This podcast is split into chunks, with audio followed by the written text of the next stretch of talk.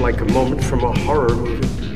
You have been hanging out in the wrong clubs, Mr. Wayne. I've seen this movie. Smoke and mirrors, guys. Welcome to the movie factory. Join the club. We've got jackets. And you stole it from a movie. We want you in our club, kid. Hey, everybody. Welcome to Burke Reviews Movie Club. I'm John Burke, and with me, as always, Corey Starr. Hello, hello. And we are here this week finishing up our Movie Brats uh, series. We've been watching uh, movies basically from the directors who are in the Movie Brats series, although we've only watched Francis Ford Coppola and Brian De Palma this time around. I've seen all of the Scorsese films, seen most of the Spielberg films, I've seen most of the Lucas films. I, am missing uh, TH, whatever it is, THX. Um, and I always forget the other dude's name, but he didn't have many movies. John Milius. Um, but we're here tonight to talk about Corey's final pick, Dressed to Kill. Uh, another again Brian De Palma film. Um, before we get into our review, we like to check in with each other real quick. So, Corey, how you doing? Good. How are you? I am quite well. Um, you know, uh, it's it's summer break, but it doesn't feel like it anymore because it's like school is fast approaching, and so I'm in this weird anxiety uh, purgatory where I just I feel like I should be working, but I also feel like I'm still on vacation, so I shouldn't be working. So I'm doing like nothing. Um, I say that, but I'm covering the Fantasia International Film Festival, so I've been watching movies from them and uh, writing reviews, uh, which are up at burkereviews.com. Nice. Are they horror? They are mostly uh, their genre. I think is how they like to market themselves. Um, Okay. But yeah, they do a lot of horror and sci-fi, but they they do other genres. Um, but uh, this year they're they are not online except for critics. Um, Oh, you- interesting. yeah, you got to be uh, in person at in Montreal, Quebec, um, in order to actually see the movies that I'm watching uh, from home, which is interesting um, because uh, they were the first festival that I covered post COVID that like had their stuff together. Um, like they had a pretty solid uh, screening process going on, um, which a lot of the other festivals have now really upped their games and. Uh, this festival hasn't, but they've actually pulled everything offline except for critic stuff. So it's it's been weird. Um, I like the festival a lot. I, I really wish they had stayed um, the hybrid format so that people who aren't able to uh, go to Montreal could have watched some of these movies right now. But hopefully, listeners, you'll have an opportunity to see some of these films uh, in the future. Um, but uh, before we get into Dress to Kill, Corey, you picked this movie. Um, did you like know anything about it when you picked it, or uh, did you um just pick it because you hadn't seen it? Um, so kind of a little. uh, So when I was looking up like the directors, and I was having a hard time really finding a lot that I haven't seen, and also I tried. I try when I pick movies to find stuff that you haven't seen. Also, I know that's not like a parameter. Had you already seen this? I had not. Okay, perfect. I thought that we had discussed that and you had not. I know that's not a parameter for us, but I like when you know you're not having to watch another movie again cuz you know. Um so that kind of helped me whittle down my choices cuz I've seen quite you've already seen all this Scorsese and I mean Hmm. there are a couple or a few I'm probably missing there.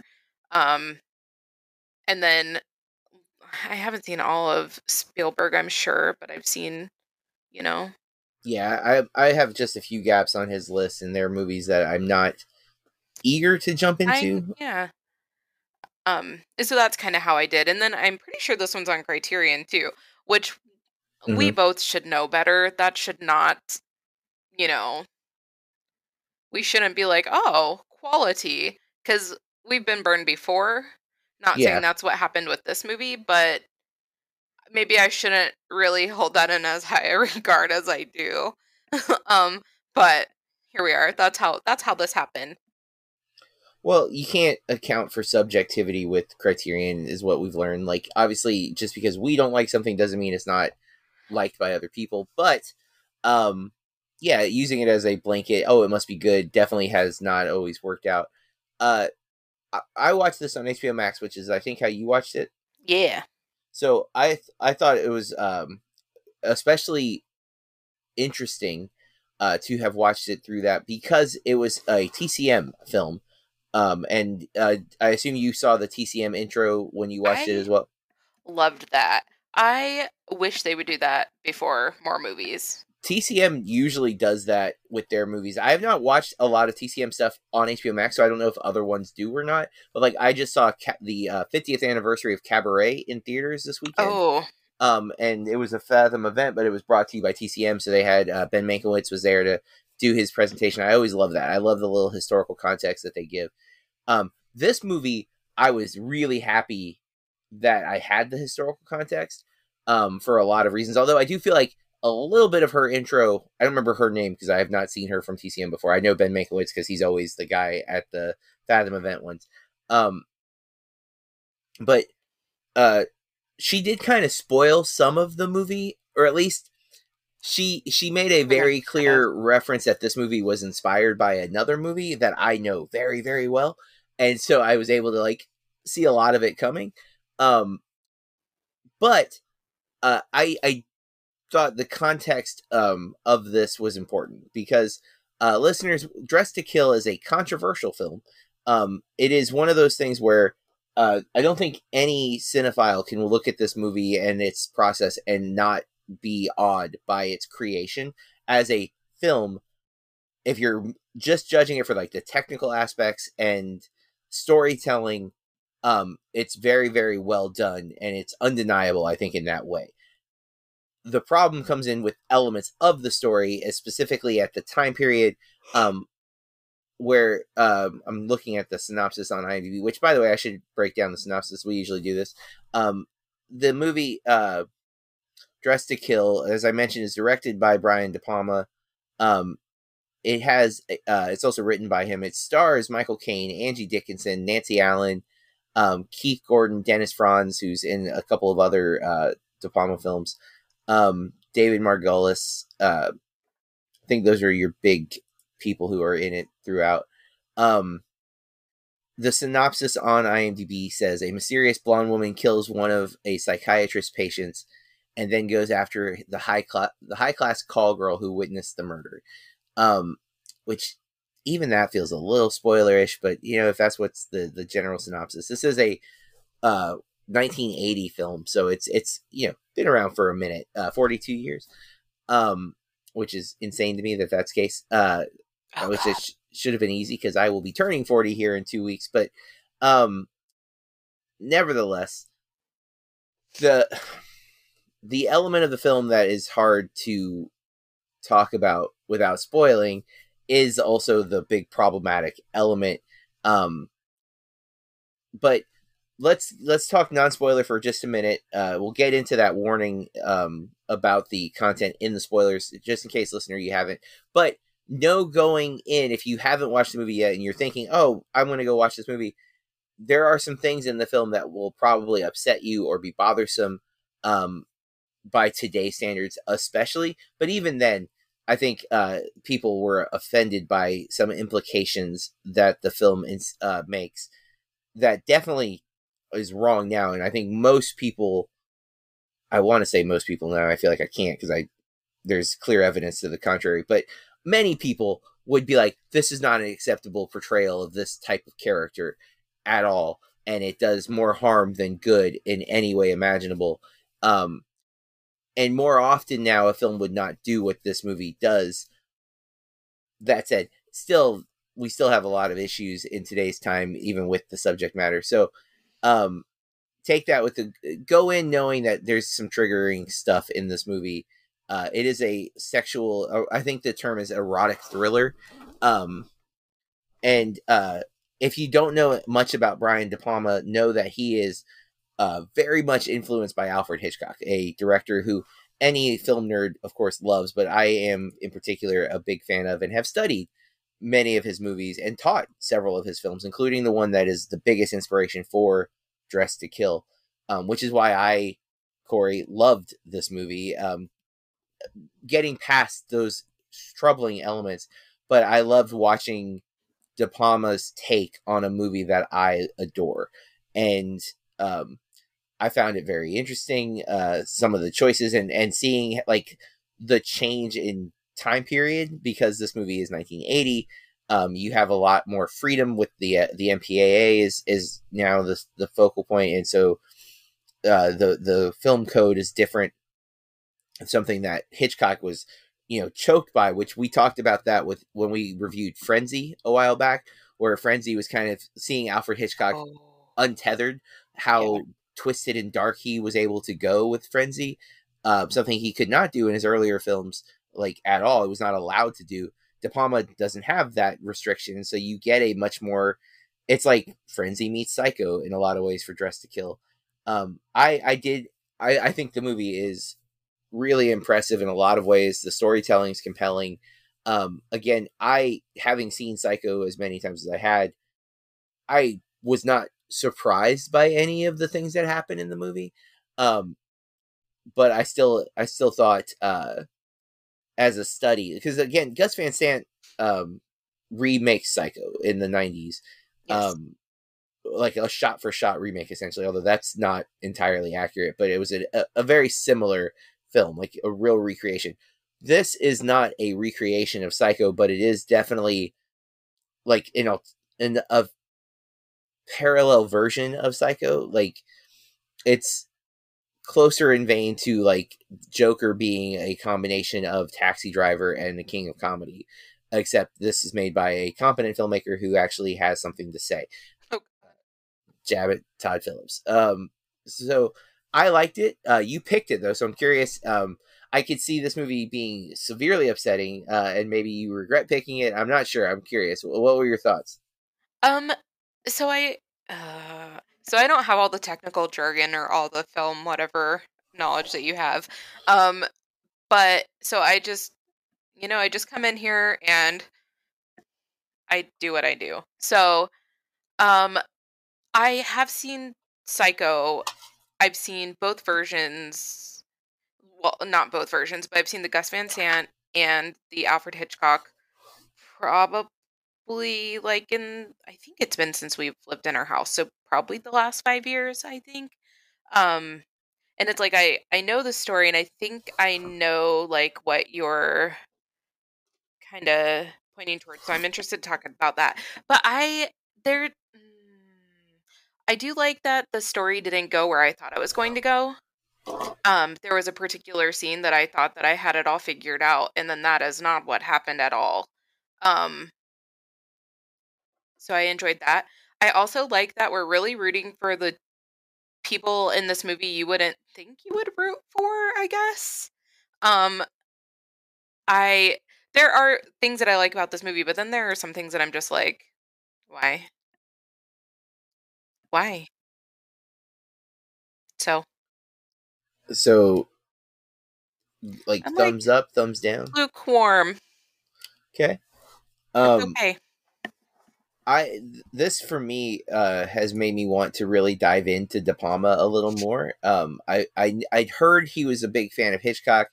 Um I saw it in Blow Up uh I sorry, in Blow Out and now I really saw it here. I mean this one was again blatantly obvious and it um I I guess I included part of the spoiler. The comparison to Psycho was made in the TCM uh thing and I was just like, "Well, okay." Um Well- I have now I now am going to be looking for certain beats to ha- happen. Uh, Psycho again, a film that I've not only watched several times, but I've taught several times. So it's a film that I've like read about, studied, broken down, uh, explained to, had other people talk about. It, it's a film that I know in and out. Um, so like watching this was like I was looking for uh, certain things to happen, and man, uh, a lot of them do. Um, in fact, uh, Patrick Willems, who is a uh, YouTube uh, film essayist, uh, I'm a big fan of his review style. Uh, he has a one sentence review on Letterboxd that says, uh, "What if Psycho, but way more perverted and problematic?" So Yes. that's exactly what this is. Yeah, um, it's a 1980s version in that way. I think it, it hits a lot of those those tropes, um, things that I think some of the stuff in this movie I think Hitchcock would have done in a heartbeat if he was able to, but you know, wasn't. And uh, there is something again, having only seen a few of De Palma's movies. I've seen Scarface, I've seen Carrie, Mission Impossible, which is so different than the movies that we're talking about just now, uh, and then Blowout and uh, Dress to Kill. Um, De Palma's got an interesting way. I, I haven't seen Carrie or Scarface in some time. Uh, Scarface I've only seen once. I think I've seen Carrie twice, maybe, but it's been a minute for both.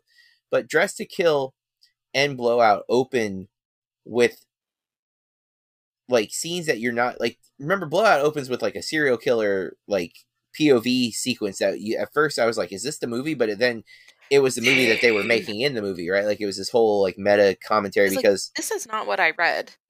exactly, yeah, it was very thrown. And then um Dress to Kill opens with a sequence that seems very real at first.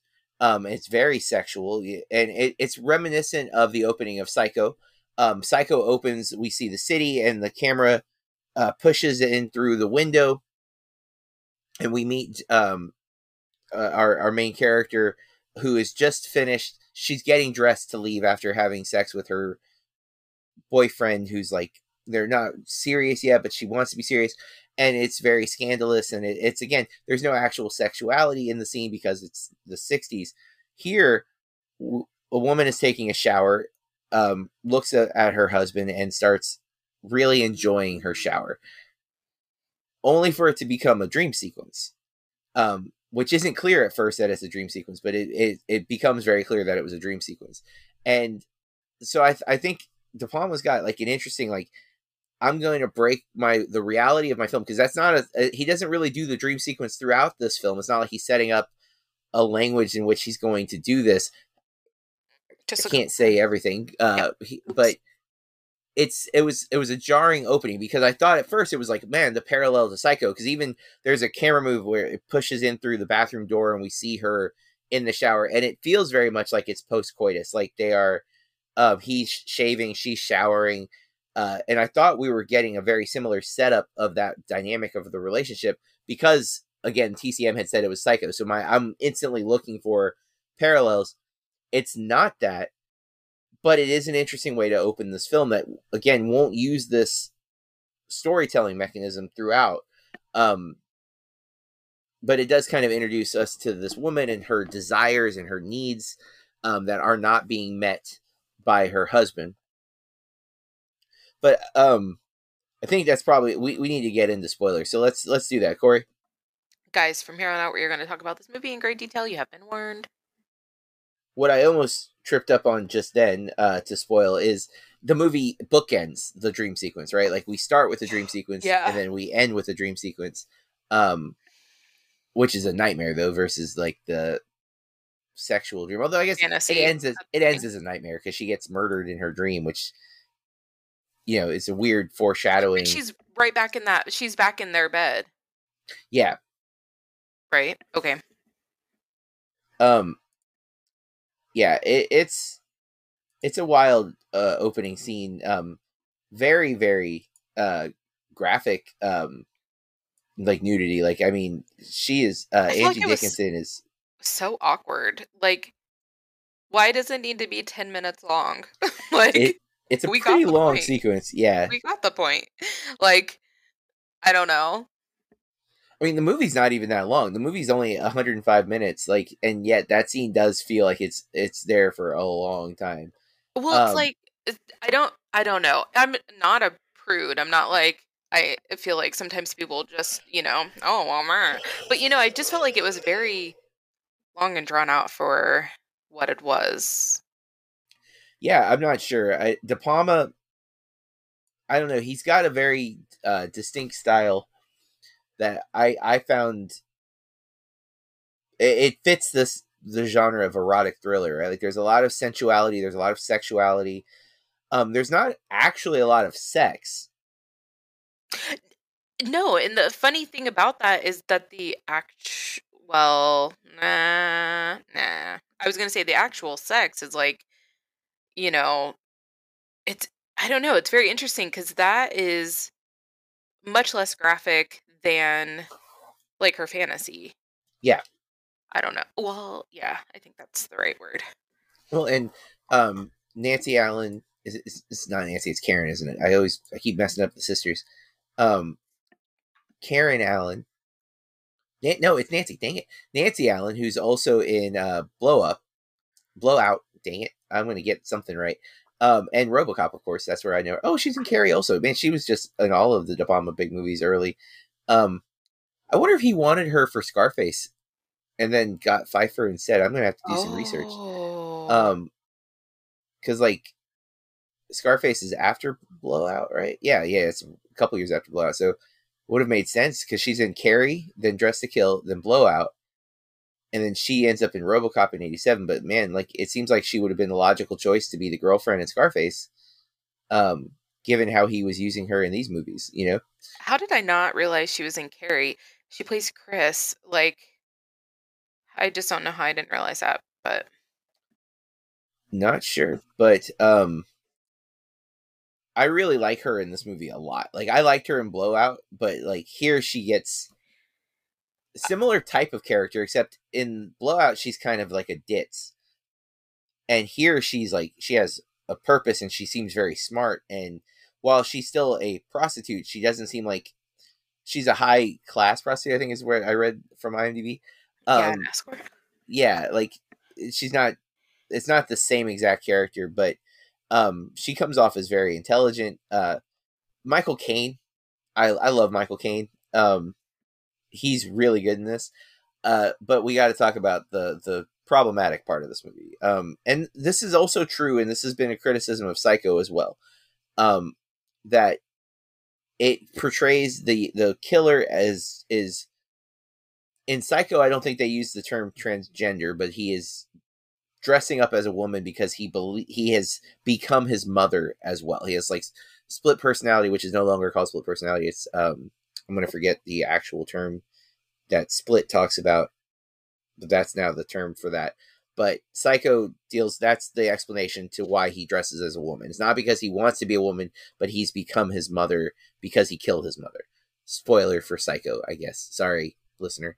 Um here they explicitly say he's trans he he's wanting to become a woman but the transsexual side of him uh, his masculine side is blocking it anytime um, he becomes aroused though the trans the woman side of him takes over it's very problematic it's very wrong and it it creates it paints a negative picture of the trans community something that is already hard enough to deal with. Uh, our society has not been accepting of trans people, and this movie does not help in that process at all. That is the big problematic element. Um, the TCM, int- uh, if you watch this on HBO Max, you'll get the same intro that we did with the TCM, and I think it does a really good job of laying out the issues with this particular portrayal. Um, and that is the thing that doesn't age well.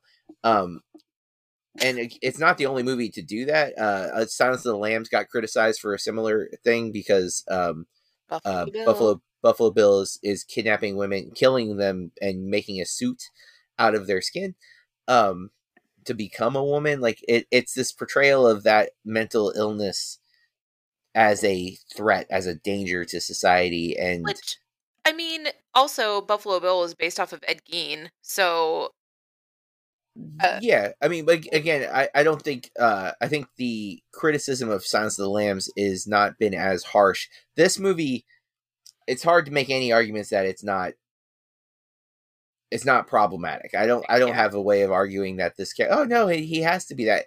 Um and the most egregious ripoff of psycho that this movie does is the psychiatrist explanation at the end of the movie. Um as much as i love psycho it one of- sounded like if I had given, you know, uh like I don't know, like obviously someone who isn't a psychologist giving that explanation, I guess. Well, so the end of Psycho is the the psychologist explains uh, why why Norman is his mother, like explains it, and like it's Hitchcock going. In case the audience didn't get it, I'll explain it to you, and we get that here, and it is it is so similar a sequence. Um, it's not quite as long. The monologue isn't there, but he, we do get the psychologist explaining things it's alluded to early. I kind of caught wind of it um early. I I knew it was Michael Caine. Like from in fact the second I saw Michael Caine was in the cast, I'm like he's the killer. Um just because Why of did the you know? the well one he's too big of a name uh which he's not too big of a name here but he has established a career um but i'm looking at the rest of the cast and like none of these other people could be the killer like no one else is famous here um two because of the introduction the tcm introduction laying out parts of it and then i'm like oh so the the killer is going to be a man dressed as a woman and I'm like, oh, the, and she, she said something about the twist, and I'm like, oh, it's gonna be Michael Caine. He's gonna be the killer.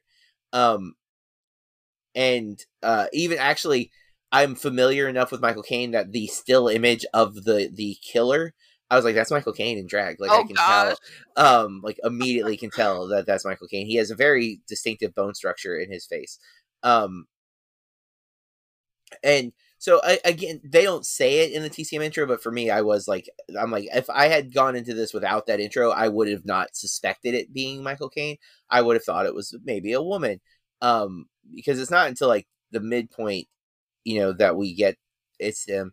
Um, him having the conversation again. You can pull a lot of uh, psycho elements out of this. We hear Norman talking to his mother, um, like actually she hears Norman talking to his mother from outside, but no, w- what we later find out is Norman's having the conversation with himself. So the phone call with Bobby, I was like, that's that's him. You know, it's obviously him, and not obviously to someone who isn't like looking for it. I was looking for the comparison to Psycho because of the TCM intro, which again, a movie I've studied enough that I'm like, well, I get all these beats. Um, Well, but go ahead. I'm glad that you liked it in spite of that. Yes, um, I did like it, and I I do think the problematic elements are problematic, and I think if it to me what you have to know going into this is that it's not an accurate portrayal of gender dysphoria. Dis, dis, oh, I, I wish I could remember medical terms. I am so I sorry. Gender really dys, bad at it, too. dysphoria? Is it dysphoria? I think. mm, Well, uh, which th- so I don't think the movie ever says gender dysphoria, but the uh, it is gender dysphoria. But um, the the TCM intro did use that because that is the now accepted term, um, and th- this movie is not sensitive to this at all, and it definitely makes it like, ah, this guy must be crazy, and it's 1980, so homophobia is at a high. There's all all of that is is embedded in the the the groundwork of this film. And I think it's always important to remember context when you watch an older movie. The culture was different. It doesn't excuse it, it doesn't make it acceptable. And if you go into the film knowing that this is wrong, this is inaccurate, this is not the movie's attempt of explaining something in a way that is scientifically concise, it's still going to be a bother, but you can set that to the side and watch the film for what the film is doing and what is done well. Um, it, this is not an attempt of a documentary. It's a, a I mean, even Ace Ventura, Pet Detective, mind you, folks. Te- like, what is it? Uh, fourteen years later, there's a there's transphobia built into the story of that movie. Like, it's things like that you don't think about all the time. But like, I I just rewatched Clerks two this week. Um, I haven't seen Clerks 2, I don't think since it came out pretty much. Like I it, it was never one of the Kevin Smith movies I rewatched a lot. I probably saw it maybe t- two or three times total where like I've seen Mallrats like 40 times. And I really enjoyed it. I thought it was really funny, but there were like two sequences where I was like, "Man, I can't believe Kevin decided to write." Like there's a whole joke about the phrase porch monkey in that movie that I remembered, but I didn't remember the like them dropping the N word several times in reference to it. And I Oh. was just like watching it and I'm like, oh, I'm uncomfortable with this. Uh, and again, it's contextually, it, it makes sense why the character, because he's not saying it to say it, he's saying it as though he can't say it, but he's still saying it. And I'm just like, okay, hold on. Like, I, I don't, I didn't remember this. And not that it was acceptable in 2006 when it came out, but it was, it's way more jarring now. I was just about to say it's still very jarring when yeah. you know. but and, and I'm just movies have made mistakes is I guess my point and they they I think we should note them. Um, we should not make movies that continue to do those mistakes. Like if we're, if we're looking at a movie now and going, "Hey, this isn't okay," we should not then make a movie that does it again because we are acknowledging that it was wrong. But this movie does exist, and um, there's a lot here about filmmaking that I think is important. I think De Palma's style and work is very strong. I think the cinematography is impressive at times. There's some really cool sequences. The use of mirrors in this movie is phenomenal, which again the TCM intro pointed that out, and I was definitely looking for the mirror use. But man, Yeah. there's some really cool shots in this film. And again, the idea of duality and stuff that's built into the mirrors and stuff. And um so we did start with that dream sequence that we didn't know was a 10 minute dream sequence while she's having sex with her husband, which is apparently terrible, we hear, um, when she goes to see her doctor, Michael Caine. Um, but there's another part in the movie that I wasn't sure if it was also a dream sequence, like if she was having another fantasy. I was just like, Yeah.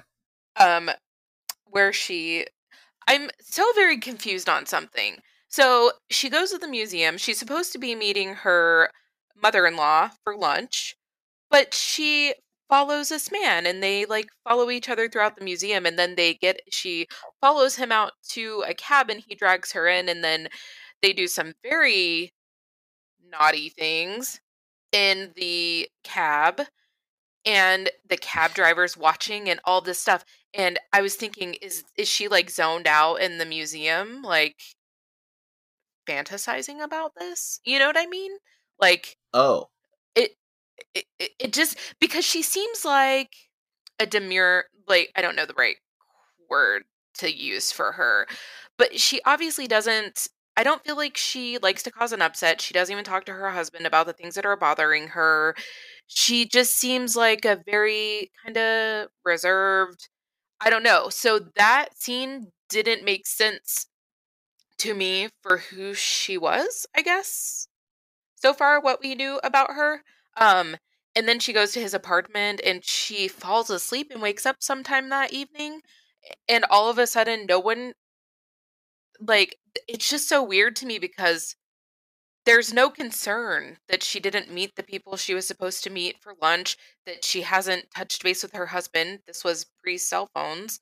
Um you know all these things are just like very strange to me they don't seem right and then she goes through the drawer so she can write him a note mm. and she finds the papers where he has been recently Syphilis. diagnosed with yeah with you know stds and then she walks outside she finds out she left her wedding band girl why did you even bother taking off your wedding band i don't think that either of you cared but yeah, that's kind of weird. Like it all just didn't make sense. And then when she found that note about the venereal disease, I was like, it's him. He doesn't have maybe he feels like he doesn't have anything to lose now. Like cuz I feel like if you're a good person, you would let somebody know if you knew. And maybe you would try to be safe. But it doesn't seem like that was a safe encounter because she's upset and worried about it it was just all very strange to me. So I was thinking it was him. You know, Um, yeah, I mean, they definitely want us to think it's him at first. Um, uh, because of like the weird, the, the I love the chase sequence they filmed with him. Uh, with one him like following her and then her like flipping it and she's like following him, and him like the he's just always just out of reach. Like I really like the way they shot that. Um, like throughout the museum too, because the museum Yeah. is just a really cool set piece. Um, but yeah, like uh, her she she it's important to note though that scene follows her basically telling her psychiatrist that she wants to have sex with him and him like twice does he tell the girl like yes i would like to have sex with you i'm not going to because of my wife but um yeah like those i was just like okay dude ethics like this is an unethical I but- wouldn't want to sleep with you because you're my patient. yeah but it's like yeah but you should you shouldn't say that you want to sleep with her even if you're not You're going to to like- divert. yeah like Yeah. it's weird to just be like yeah yeah of course and then and then that all happens in her in that guy's apartment building too. She gets murdered. You know, so yeah, I'm glad that I didn't see things coming and that I wasn't looking for stuff because sometimes that can really take me out of like I guess the experience. But um yeah, I really liked her son and then Yeah. oh what is it Kate? What was her name in the movie? No, not that Kate is the wife. Nancy Um, Allen. Liz. Yeah, I really like Liz and Peter like teaming up, becoming the detectives. You know, well, mostly Yeah. Peter, but well, I mean her too. And again, she's like seducing the doctor. Not really, Yeah. but well, she's she's working on it. She's trying to at least get him like distracted enough she can get his book. yeah, But like that's what I'm saying. She's she gets to be a lot smarter in this movie than she was in, in Blowout. I- um, I just think that her whole character in this movie, even though I liked this movie less, was much more likable. Yes, I agree with that completely. Um, she's more or less the protagonist here. Uh, it's, it, like Psycho, we have a dual protagonist though. Um, you have uh, Janet Leigh, Jamie Lee Curtis's mom in Psycho, and then she's killed halfway through the film, so you get another female lead, which is her sister. Um, here you have Angie Dickinson's character of Kate is our initial protagonist. She's killed halfway through the the big difference from Psycho is Liz witnesses the murder, uh, kind of witnesses like the aftermath of the murder, and then sees the killer, making her the the next target. Um, and then her trying to like figure out who's coming after her, who's going to get her. Um, and some fun twist uh, over the overzealous Dennis Franz police detective who's just a jerk. Um, like I want to say that like that's uh, it's almost too Hollywood tropish, but it's become kind of uh, maybe it's a little more accurate than it should be. Um, where he's just like he's he knows she's a, a hooker, so he's just using that as leverage to put her into dangerous situations. And then like later, he's like, "Nah, you were always okay. I had someone following you." It's like, yeah, that that didn't make her okay, man. Like it was a big risk. You played a game there. It could have backfired easily, but Yeah, we already saw that in blow whatever blowout. Yeah. Oh Someone yeah, totally backfires her. and blowout. Yeah. Yeah, I'll, Like I'll be right there. And then he gets into a terrible accident. no, you won't, John Travolta. yeah, Um, I was like, ow, I didn't do it. I know, and then I was like, it's kind of weird when you say famous people only their first name. Yeah. sometimes. Yeah. So I didn't. I don't know. I just felt like it was a weird movie. Oh, it's definitely a weird movie, but I mean, Psycho is technically a weird movie too, right? Like it's um, it wants you to be on edge. It wants to build suspense. It wants you to be uh worried, and I feel like it creates characters that I cared enough about that I was worried. Like the idea too, I think with the movies like this is it does hold up a mirror to you, and you have to kind of acknowledge your own disposition. Like, are you a judgmental person? Like, are you going to look at Kate and her choices and then be like, well, you deserve what you got because you slept with someone? Or are you going to be like, well, you were in an unhappy marriage, you made a, a, some bad decisions, you were going to be punished um, because of the VD, apparently, you know, very good chance she's going to get. I was like, well, she doesn't have to worry about telling her husband now. That's Yeah. terrible. But it's like her her life. You just see it on her face. Like, oh my god, what did I do? Yeah, and um, and then again, here comes Nancy Allen. Like, are you going to be judging her because she's a prostitute, like the cop does? Are you going to assume that she's an idiot because of this? When, but then you hear her on the phone and she's like selling stocks and she's making, you know, like financial decisions. She's not just you know living, and she's in a very nice apartment too. Like Yeah, she Um, was. she's she's doing very well and you know th- there's criticism that can be had maybe about society or maybe it's him going well how do you feel about this character? Do you think she deserves to be punished? Um you know uh i, I think all that's quite compelling um you know the only reason why he- uh michael caine's character bobby technically is after uh liz is because she's a witness not because he's like judging her. Um later it does become like because of the we're told that whenever he gets aroused it triggers bobby to come out um i guess uh again it's That's what that- we're told. that's what we're told um so you know uh but th- like that's not that's why he goes after uh, Kate. But Liz, the initial reason is because he's trying to, to cover up his tracks, you know, and that's, um, yeah, it, it's it's a a lot going on for sure, but it's definitely a well made and very compelling erotic thriller. Um, anything else that you want to mention or add before we wrap up? No.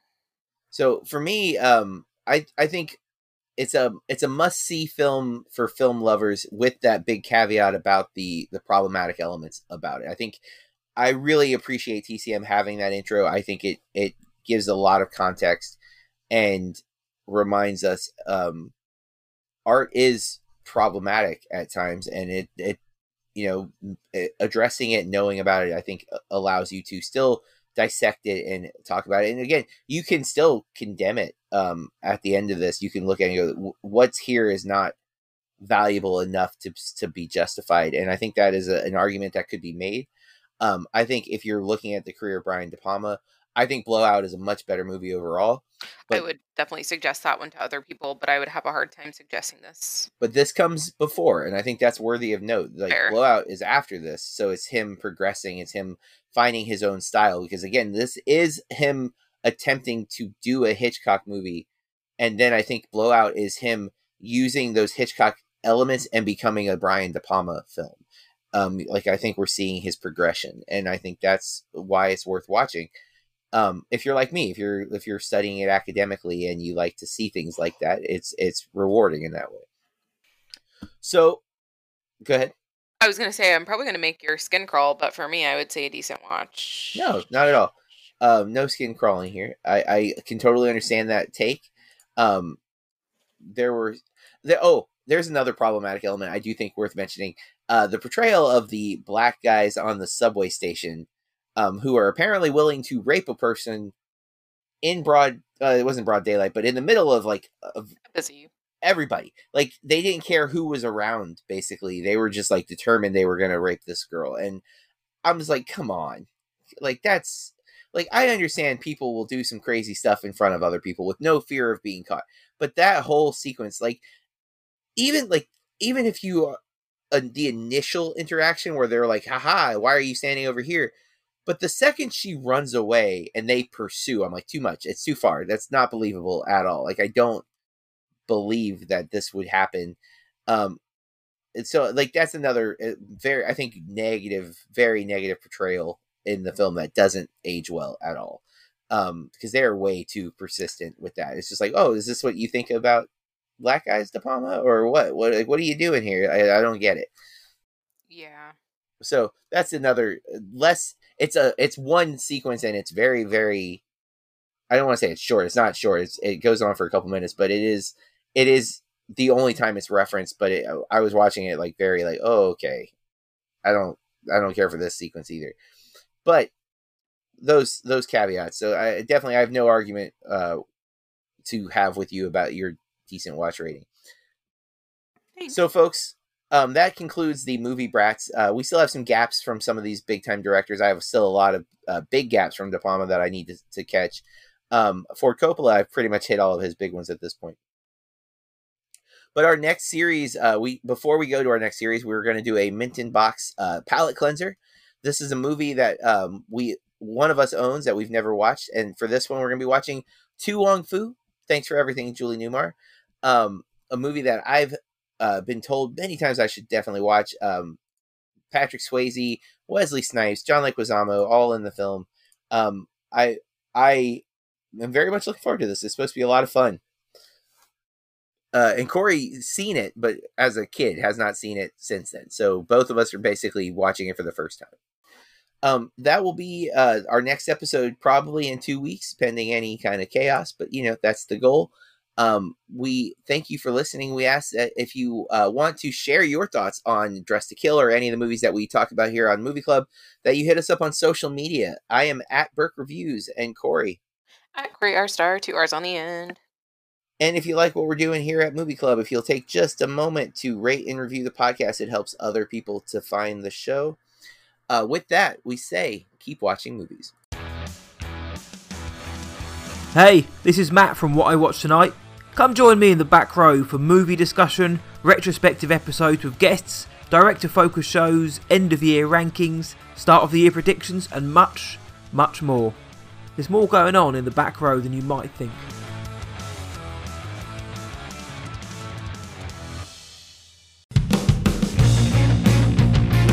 This has been a Burke Reviews podcast. BurkeReviews.com.